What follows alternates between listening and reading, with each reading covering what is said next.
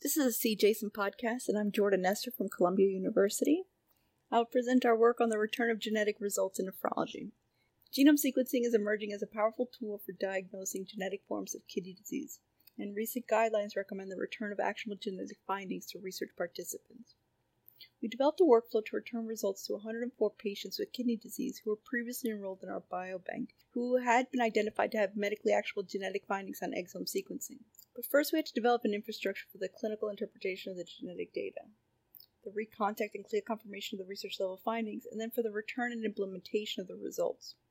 We successfully returned results to 41 individuals whose findings encompass 21 distinct monogenic nephropathies, like Alport syndrome, Dent disease, Gitelman's, and renal cystic diabetes syndrome. We also return results for two disorders caused by genes recommended for return as medically actionable secondary findings by the American College of Medical Genetics and Genomics, like the BRCA genes. During the course of our study, we identified over 20 challenges associated with our return of results program, including difficulty recontacting biobank participants, streamlining confirmatory retesting efforts, and then physician knowledge gaps in genomics. Each case presented us with a unique challenge that helped refine our program, and by collaborating closely with nephrologists, we developed a workflow that incorporated educational and clinical resources for both patients and providers.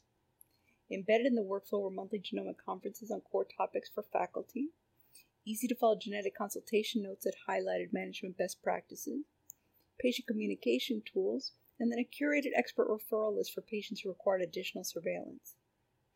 For all 41 cases, the genetic diagnosis had significant clinical implications. For example, the findings informed care, such as the initiation of a thiazide for hypercalciuria patients with Dent disease. It also guided cascade screening and assisted with living organ donor selection among at risk family members.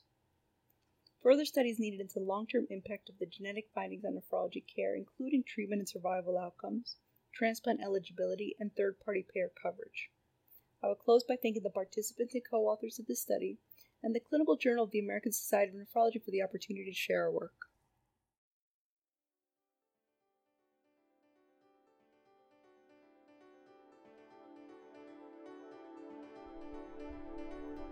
This podcast is copyrighted by the American Society of Nephrology, all rights reserved.